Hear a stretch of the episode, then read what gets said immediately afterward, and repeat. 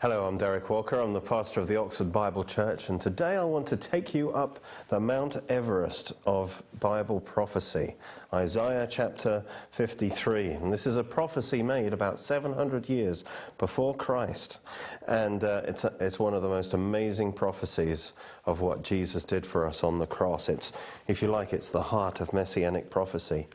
And uh, actually, it doesn't start in Isaiah 53, but you the chapter division should have been a few verses earlier. It's a poem in five parts, and it starts in Isaiah 52, verse 13. And uh, God starts it by saying, Behold my servant. God wants to focus our attention on his servant who is carrying out a special mission for him. And uh, he introduces this character because it's all about this servant. Of course, in the New Testament, we know that this was fulfilled by Jesus. The theme of the song is the mission that he successfully accomplishes. Now, interestingly, the, uh, Israel, uh, in times past, uh, consistently recognized that this could speak of none other than the Messiah, God's suffering servant. Uh, but more recently, um, because the Christians kept claiming that this was clearly fulfilled by Jesus, as we're going to see, then uh, it was becoming embarrassing. And so it is now forbidden to be read in the synagogues. And the, the modern interpretation is that the servant is Israel. But as we read, we'll see that this can't be. Because unlike the Israel, this, this servant is sinless and innocent he, he suffers. Secondly, he suffers for the sins of the world. Um, thirdly, he suffers without complaint. And fourthly, it's an individual who is distinguished from Israel as a nation, which is referred to as my people or we or our. Uh, in other words, it certainly isn't Israel. This is the Messiah. And the New Testament clearly identifies him uh, as Jesus. Um, this, this, is, this passage is referred to many times in the New Testament. But let me take you to Acts chapter 8 quickly, where we see Philip the evangelist. And he goes to, catches up with an Ethiopian riding on a chariot. And it says that Philip ran to him and heard him reading the prophet Isaiah and said, Do you understand what you're reading? And he said, How can I unless someone guides me? And he asked Philip to come up and sit with him. And the place in the scripture which he read was, He was led as a sheep to the slaughter, and as a lamb before its shearers is, is silent, so he opened not his mouth. In humiliation his justice was taken away, and who will declare his generation? For his life is taken from the earth. So the eunuch answered Philip and said, I ask you, of whom does the prophet say this? Of himself or some other man? Then Philip opened his mouth and, beginning at this scripture, preached Jesus to him. So clearly, Isaiah 53, and this is quote he was reading from Isaiah 53, is speaking about Jesus. And that's exactly what I want to do to you. I want to preach Jesus to you today, just as Philip did. And we'll see other passages that refer to Isaiah 53 as fulfilled in Jesus. And that's pretty obvious. Before we look into it, uh, uh, we're going to look just before and just after. We'll look at the context of it, and we'll see that this confirms that this is a prophetic song about the coming Messiah. So, before it, in Isaiah 52, we read passages like this in verse 7 How beautiful on the mountains are the feet of him who brings good news, who proclaims peace, who brings glad tidings of good things, who proclaims salvation, who says to Zion, Your God reigns. Verse 9 For the Lord has comforted his people, he has redeemed Jerusalem. Verse 10 The Lord has made bare his holy arm. And here God is talking in the sight of all the nations. And all the ends of the earth shall see the salvation of our God. And here, when it's talking about the arm of God doing a mighty work in the earth, and you know, the work of creation, God used his fingers, Psalm 8. It's his handiwork, Psalm 8, and with, he made the heavens with his fingers. But when it comes to the work of redemption, God had to use his arm because this is his greater work. And so it's talking about the good news is being preached in Psalm 52 about a great work that God has accomplished of salvation. And this good news is preached in the eyes of all the nations. All the ends of the earth will see the salvation of, of God. What is this salvation? Uh, you see. And then the song begins in verse 13, explaining the basis for this good news, and it's the sacrifice of the Messiah, the atonement of the Messiah. He accomplished salvation and shalom for all peoples, and therefore the good news is ringing out about this salvation. Then, after the song, in Isaiah chapter 54 and 55, is a wonderful description of all the blessings of salvation that have been obtained in this great sacrifice and, and released to us freely uh, fruitfulness, deliverance from fear and shame, union with the Lord, marriage with the Lord, redemption from sin, deliverance from the wrath of God, entry into an everlasting covenant of peace, prosperity, uh, being established in Christ's righteousness. It says, their righteousness righteousnesses of me, says the Lord. With authority over the enemy, that's where it says, No weapon formed against you shall prosper. And Every tongue that rises up against you in judgment, you shall condemn. And then uh, in Isaiah 55, we're invited to come and freely partake of the abundant life that's been made available by the Messiah's sacrifice, so that they go forth with joy and peace. And so, at the heart of all this, though, is the great sacrifice itself and let's have a look at it now. It's actually a beautifully constructed song. It's in five sections. Each section has three verses each, so it's 15 verses altogether. And uh, each section focuses on a major theme that's introduced in, in the first verse. Now, the first section we're going to look at is the last three verses of Isaiah 52. And this is like an overview of the whole story, a summary of the story, and then the rest of the poem will, will give it in more detail. And it shows the triumph of the servant. This servant will triumph and succeed in his mission. And that's how it starts. Um, this servant will do God's will perfectly, and this will be proven by his exaltation his threefold exaltation to heaven after fulfilling his ministry. So let's have a look. Isaiah 52, verse 13, God says, Behold, God wants our attention on this man, my servant. He's carrying out God's will. My servant shall prosper. I love that. He will succeed in his mission. Then it says, He shall be exalted. That's his resurrection, number one. And be lifted up. That's his ascension. And be very high. He was seated at the right hand of God. And um, it talks about that, his victory, but then it says, first of all, though, he must suffer extreme humiliation. And that's the basis of his exaltation. Because the next line in verse 14 it says, He will be lifted very high. And then it says, According as many were appalled at you. And so, although he will be highly exalted, it will be according to how much he has been humiliated. They were, he, he suffered so greatly that many will be appalled at the suffering that he had to endure. But because he suffered so much, he will also be highly exalted greatly. It's just as we read in Philippians about Jesus that he humbled himself and became obedient unto death, even death on a cross, the most appalling death. Therefore, God has highly exalted him and given him the name above every name. Well, the prophecy then goes on in, in verse 14 to describe his extreme, his terrible, his appalling physical punishment, that his face and his body would be abused more than any other man ever was. And, and we, this was fulfilled by Christ. Let's have a look at that. It says, According as many were appalled at you, his appearance, that's his face, was marred more than any man, and his form, that's his body, more than the sons of men. But now we go to the wonderful results of his suffering. Because in verse 15 it says, So, through this terrible suffering, so shall he sprinkle many nations. And this word sprinkle is almost always used of the sprinkling of sacrificial blood on those who receive the blood.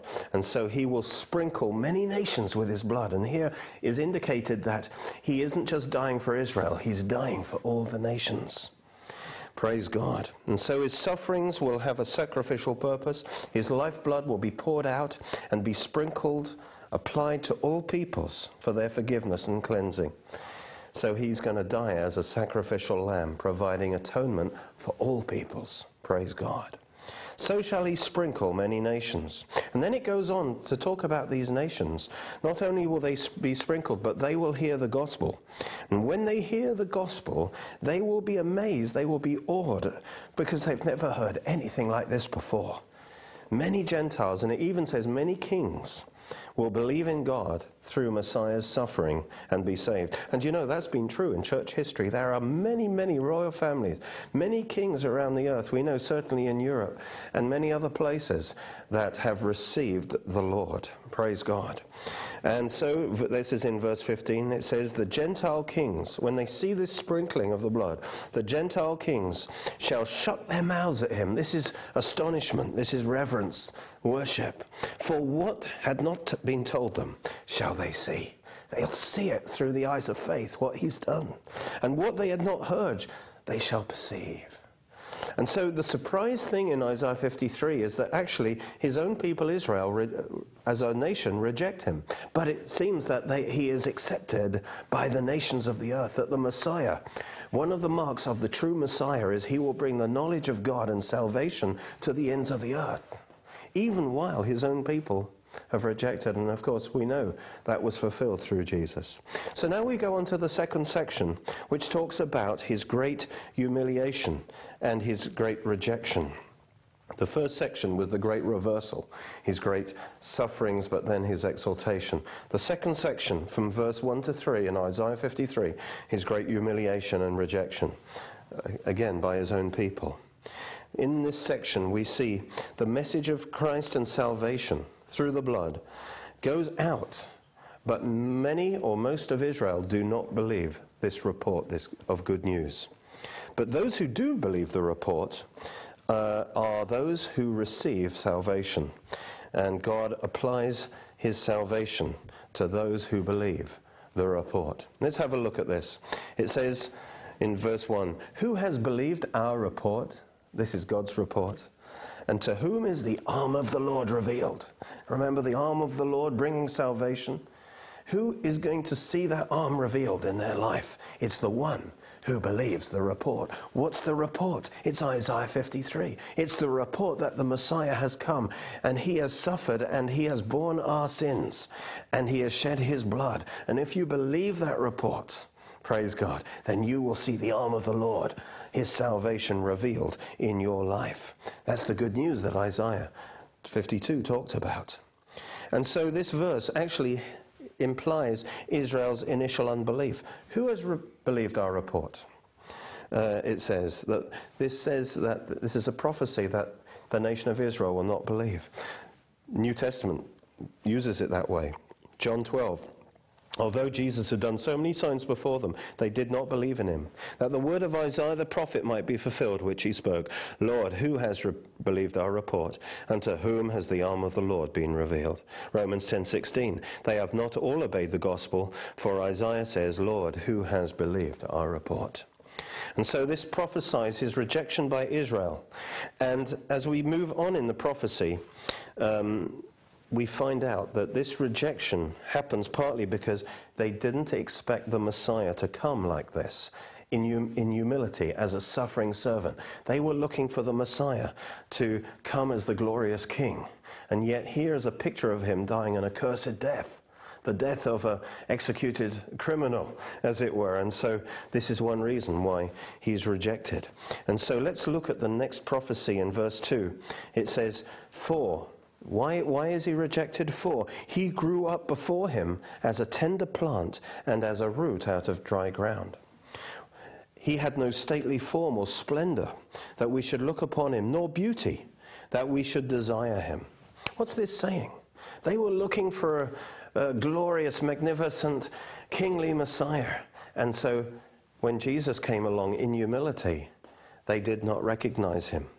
You see, from, notice what it says though. It says he grew up before him.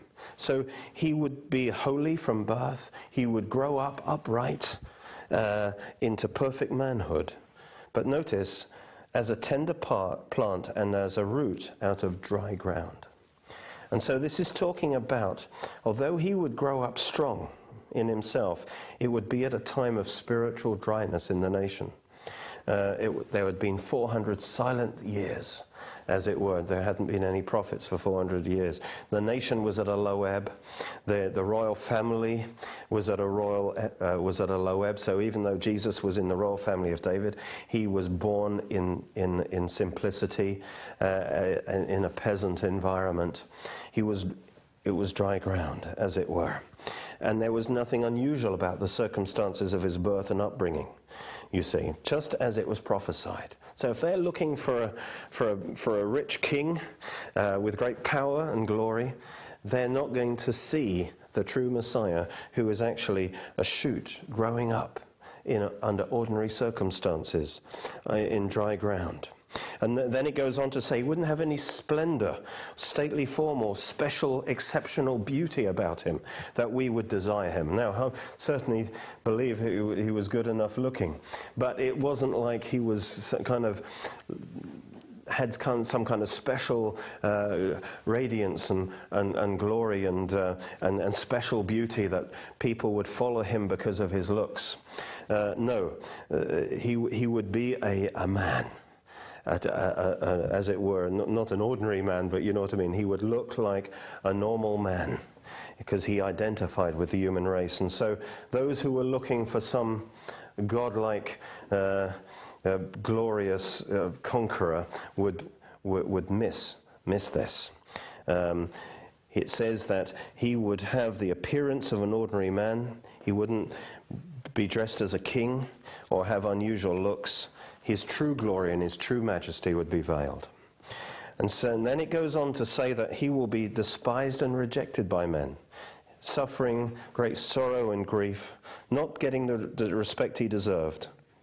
And we know that this was fulfilled in Christ in his death, and especially in his ministry and, and his death, when everyone turned away from him and he bore the full curse of sin.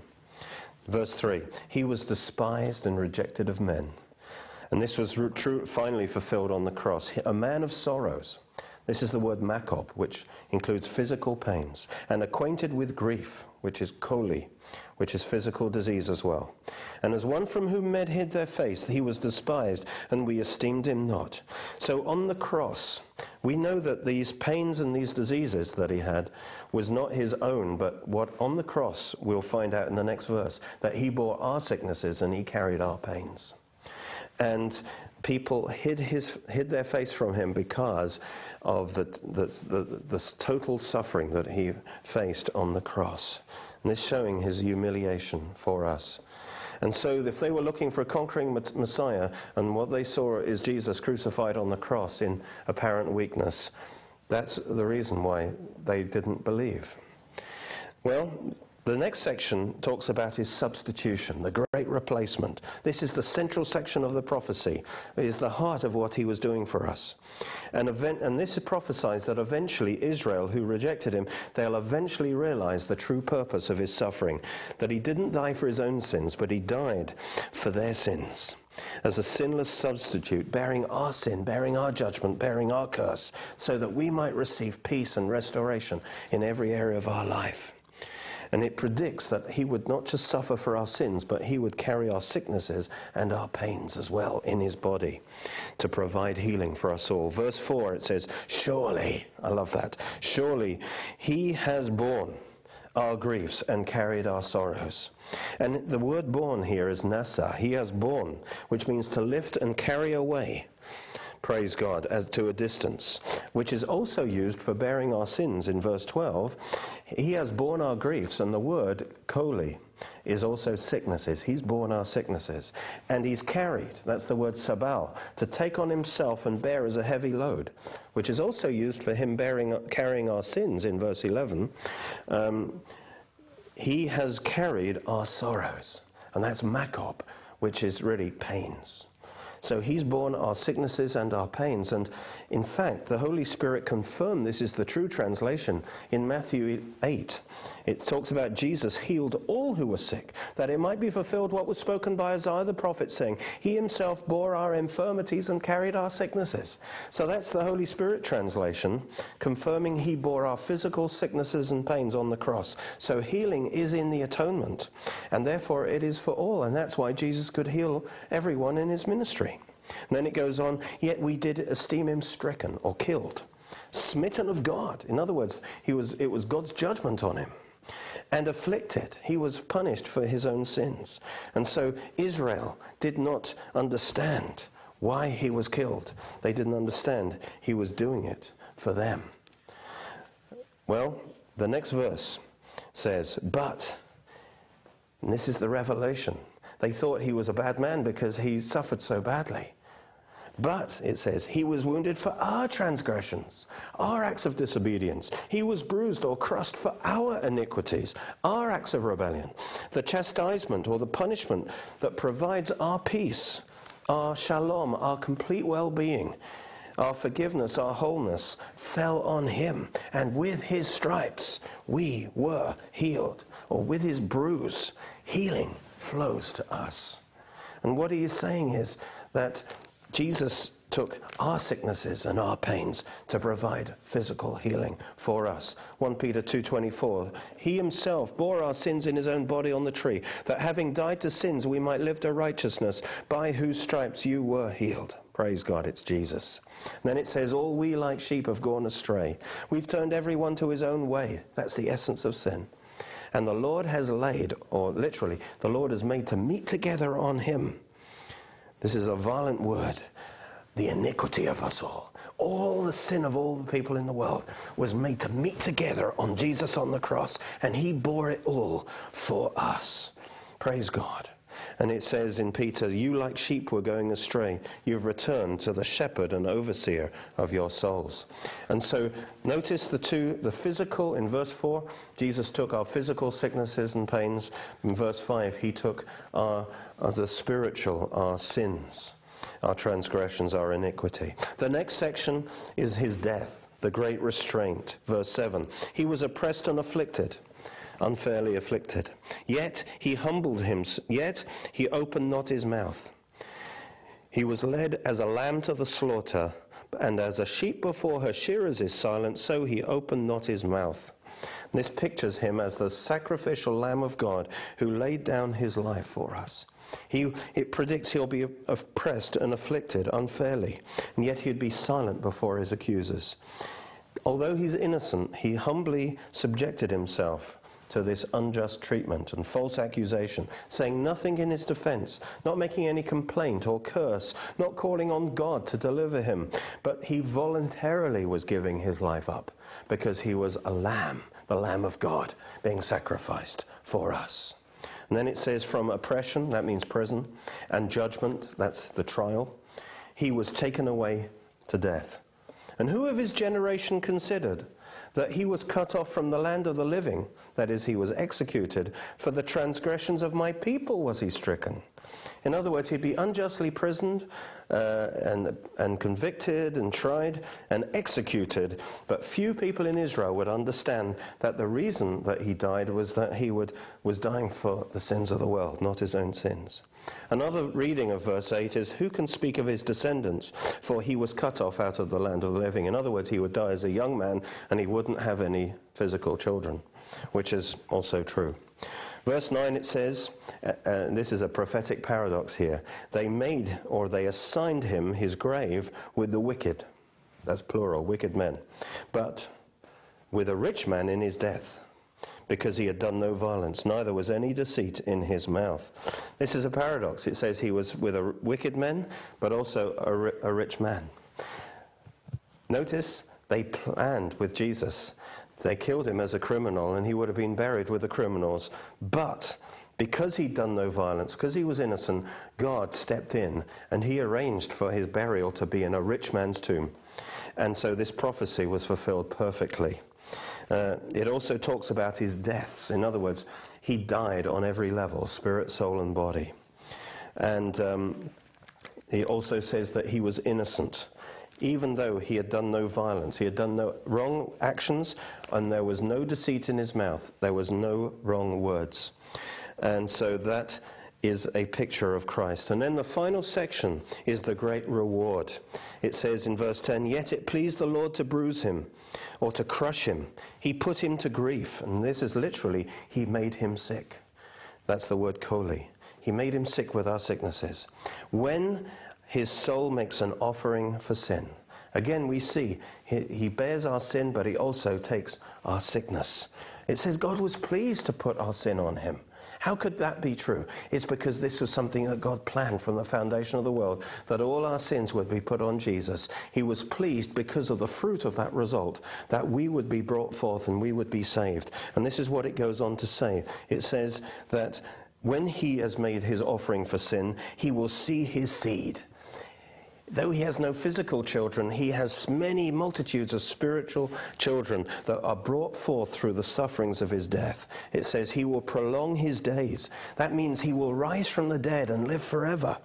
Because he's clearly being killed, but he will prolong his days. And the pleasure of the Lord will prosper in his hand. Who's the pleasure of the Lord? That's us, who are his seed, who have been redeemed. We prosper in his hand.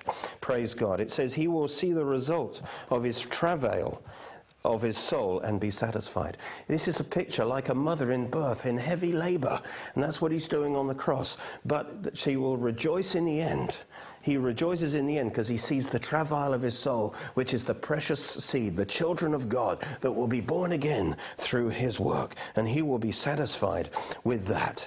And then it describes how they become his seed. It says, By his knowledge, literally, by the knowledge of him, my righteous servant will justify many, for he will bear their iniquities.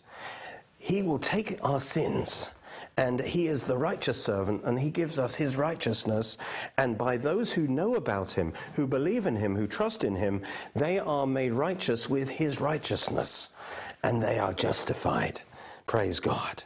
And so it fin- finishes by saying, Therefore, I will divide him a portion with the great, he will divide the spoil with the strong. Because now, notice he will divide the spoils of victory. He defeats the, powers of the enemy and he will be rewarded greatly. And then he divides the rewards with us, with the strong. Why? Because he poured out his soul unto death. He was numbered with the transgressors, uh, including us, and he bore the sin of many and he made intercession for the transgressors. Jesus did that all on the cross. Therefore, God highly exalted him and gave him the spoils of victory, which he divides with us, which he calls the strong. This was fulfilled by Jesus. We thank God for Jesus, for his wonderful sacrifice, and that he is coming soon as the glorious King.